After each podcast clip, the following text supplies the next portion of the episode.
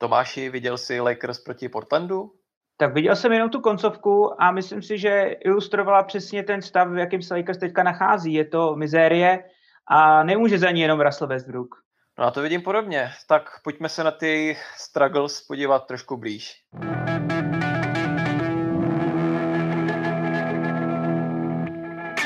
Milí fanoušci a faninky, vítáme vás u prvního dílu Fast Breaku, nové série z dílny podcastu Za tři body.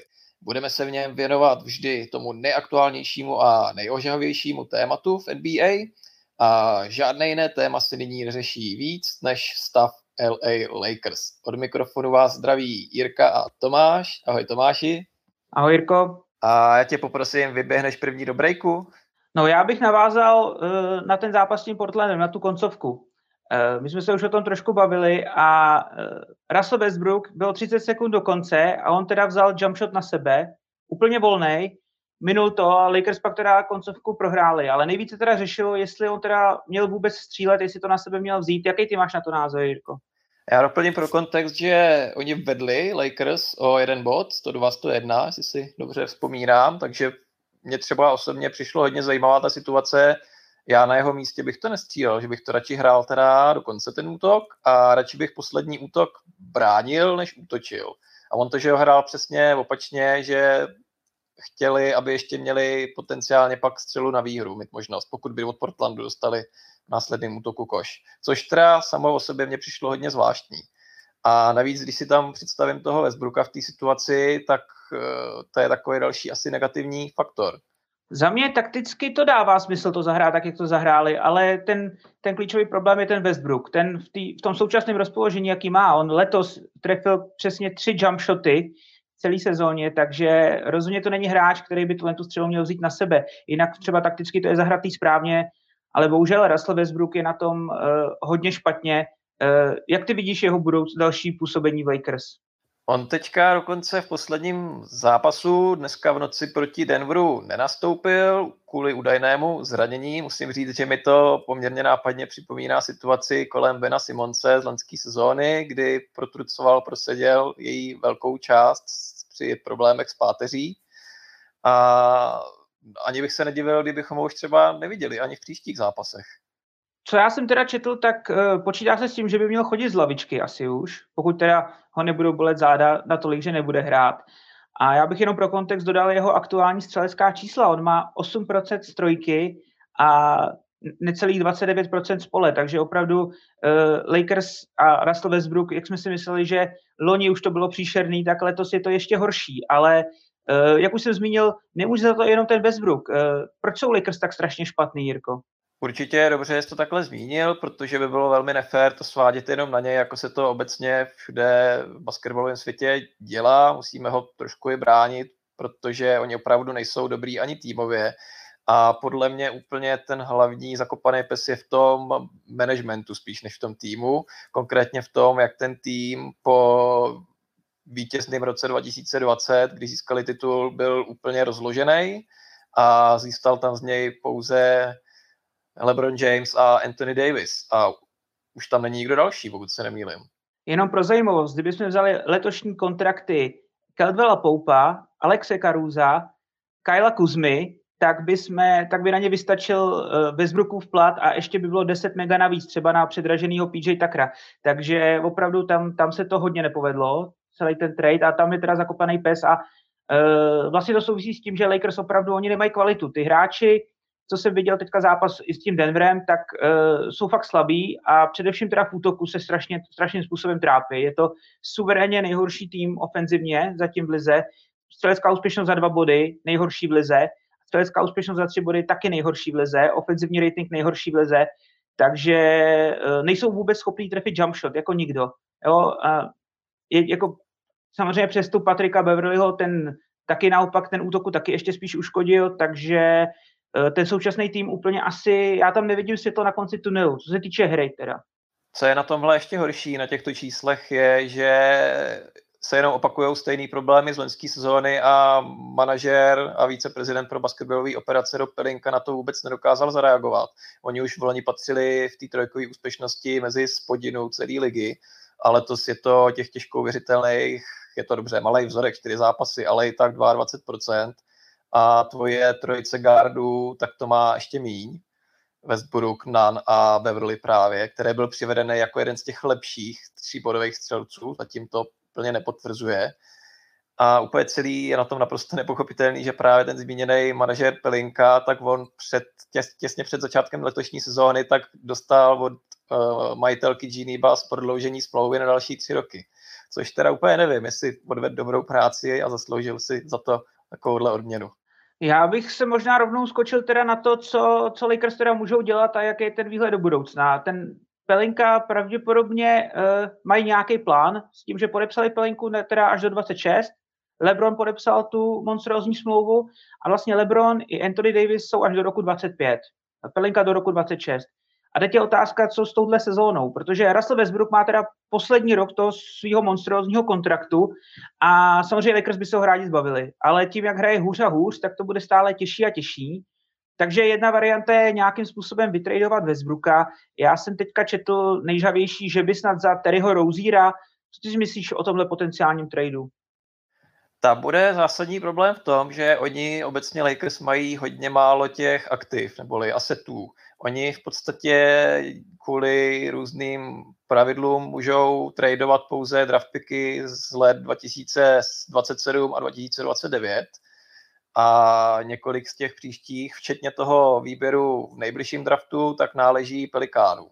Takže i kdyby letos oni se rozhodli tankovat, tak a třeba se uvístili fakt na prvním místě v, loterii draftový, tak by Viktor Wembanyama šel do, do New Orleans, což je úplně taky hrozný jako smutný paradox. Takže oni, jestli tu sezónu chtějí nějak zachránit, tak spíš by měli se snažit vylepšit ten tým a utočit na play-in, potažmo play-off, jak říkáš ty. No a k tomu tradu slyšel jsem několik takových potenciálních variant, mezi nimi třeba právě to Charlotte, který taky nemá povedený vstup do sezóny, a už dlouhodobě se tam, že jo, mluví o Indianě a taky o San Antonio Spurs. Co říkáš na tyhle ty varianty, jestli jsi o nich slyšel? S tou Indianou, to jste zrovna zřešili v podcastu eh, v posledních dvou dílech, takže k tomu už bych se úplně nevracel. Jenom si myslím, že to není úplně pravděpodobný, ty varianty, co se nabízely s Indianou. A k tomu San Antonio, No, možná by jim trošku pomohlo, uh, pomohlo by jim to s tím tankováním, protože jak se zdá, tak San Antonio, jako nedaří se jim moc prohrávat, takže možná s Westbrookem by se jim podařilo jakoby vylepšit tu svoji dovednost. A uh, další trady úplně, četl jsem nějaké, a ty už jsou méně a méně pravděpodobný, takže Uh, mně jakoby nejvíc dává smysl ten s tím Trey Rozierem, ale Trey Rozier má delší smlouvu a Charlotte by se ho docela rádi možná i zbavili, ale znamenalo by to pak, že by teda Lakers byli měli ten, tu jeho smlouvu na Greku až do roku 25. A k tomu já bych si chtěl vrátit, že teďka se ozývají hlasy, o tom mluvil, mluvil o tom i Brian Windhorst, CSPN, že uh, je dost možný, že tuhle tu sezónu jakoby obětujou, že už prostě to berou tak, že uh, v téhle sezóně se už nevyhraje nic a LeBron teda udělá nějaký individuální rekordy, ale nechají ten Westbrookův kontrakt doběhnout a teda v létě budou mít 50 milionů pod platovým stropem a zautočí na nějakou velkou rybu. Budou mít pravděpodobně poslední rok šanci uhrát to v sestavě s Lebronem, ten příští, myslím, protože on pak má hráčskou opci a pravděpodobně, pokud teda ještě bude samozřejmě hrát, což doufám, že jo, tak půjde do týmu, kam, kde se ocitne jeho senátor. A tohle je jako zajímavá teorie, že by to úplně odepsali, přijde mi to nepravděpodobný právě z toho důvodu, že oni by vůbec nic neměli z toho, když se ocitnou na pozici loterijních pozic.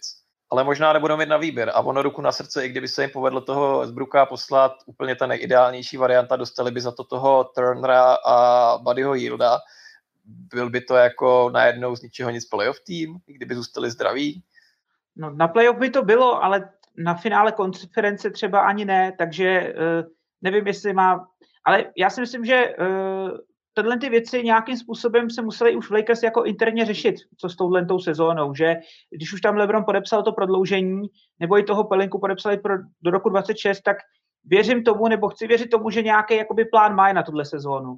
Jo, takže jakoby plán B, pokud by teda nevyšly ty trady. Ono totiž tradovat Westbrooka s tou jeho výkonností, tam já nevím, který tým NBA, NBA by ho momentálně chtěl uh, kvůli jeho výkonnosti. Tam jediný, jediný, jak to dává smysl pro ty týmy, je tak, že uh, letos prostě bude mít poslední rok kontraktu a příští rok prostě čau. Takže jenom z hlediska tohohle, že by třeba vytradovali nějaký hráče, který se potřebují zbavit.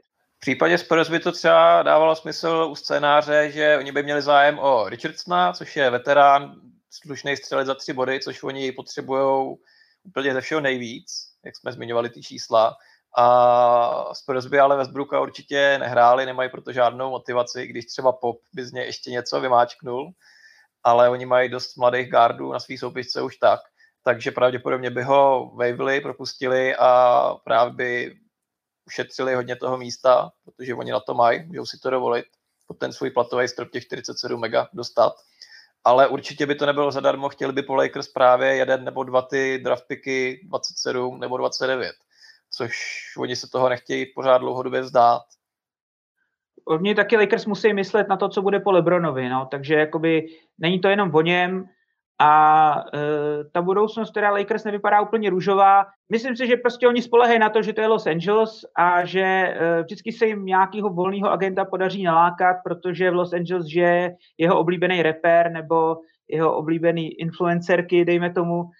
Ale e, co se týče teda těch možností pikování, jak si nastínil, tam, tam nemají moc možností, tankovat se jim nevyplatí a e, vidím to i jakoby docela bledě s těma možnýma tradama, takže nakonec, já kdybych si měl osobně typnout, tak možná, že ten, ten scénář takovej, uh, možná teďka jakoby nejhorší pro tuhle sezónu, ale nejlepší s výhledem do budoucna je nakonec netradovat nic, počkat, až ten Westbrookův kontrakt doběhne a v létě zkusit prostě poskládat ten tým od znova.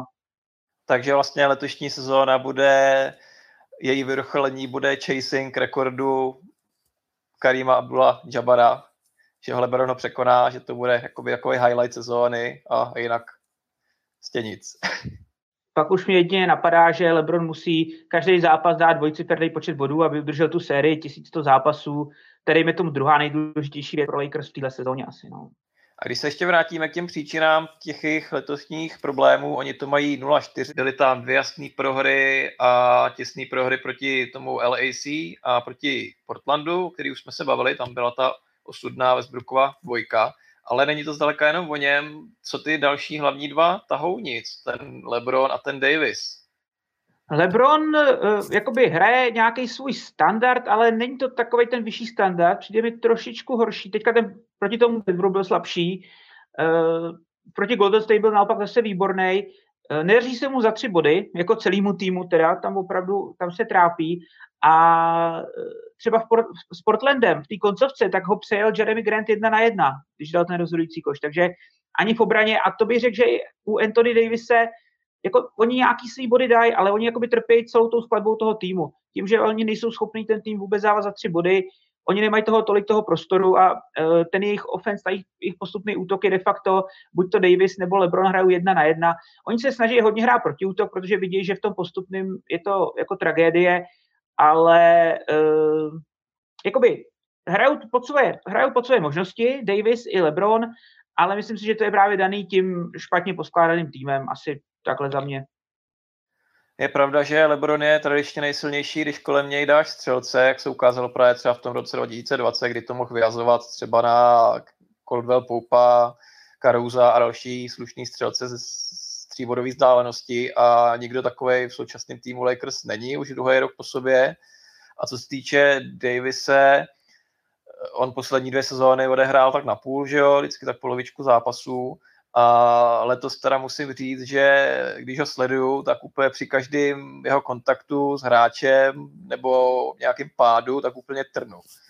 Eh, já teda teďka sám jsem zrovna aktuálně na Marotce, takže každý ten jakoby dopad hráče na zem cítím desetkrát víc než normálně, ale u něj je to ještě úplně maximalizovaný. A on je fakt takový papírový, protože třeba nedávno ošklivě přepadl přes Leonarda, Kaváje a třeba dneska v noci v takovém úplně nevidě, nevinně vypadajícím souboji o doskok s Jokičem, tak do sebe drcli a on se hnedka chytil za záda a už se ho na to prostě ptali, po zápase už toho byla taková mini aféra, takže on taky nemůže být úplně v psychické podobě kvůli tomu, jak je po, hodně pod drobnohledem po této zdravotní stránce.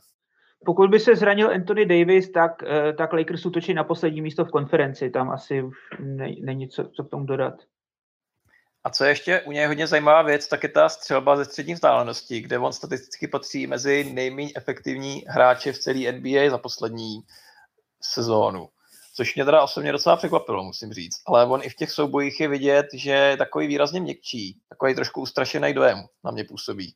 No dává si, dává si na sebe pozor, no je to kvůli, kvůli té historii těch zranění a ještě teda k té střelbě, z té střední vzdálenosti, jakoby, on není jediný hráč, kdo, kdo jí má relativně málo efektivně, ale přitom ji jako používá docela dost.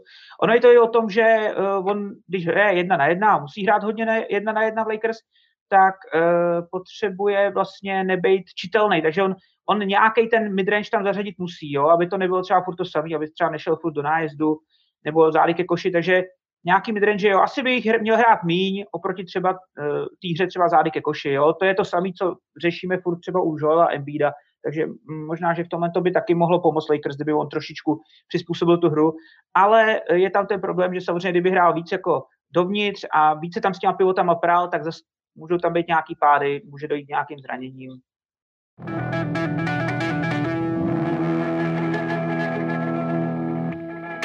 Tohle byl dnešní Fast Break a my vám děkujeme za poslech. Eh, taky děkujeme za zpětnou vazbu, kterou nám posíláte a právě jeden z bodů, který se opakoval, byl, že byste chtěli víc kontentu nebo víc obsahu. A my teda eh, nejsme vzhledem našim možnostem schopni natočit eh, podcast každý týden, ale tak jsme vyzkoušeli aspoň takhle, takovouhle reakci na 10-15 minut a to si myslím, že by mohlo být docela pravidelný. Mějte se fajn a těšíme se zase někdy příště a ať vám to tam padá za tři body.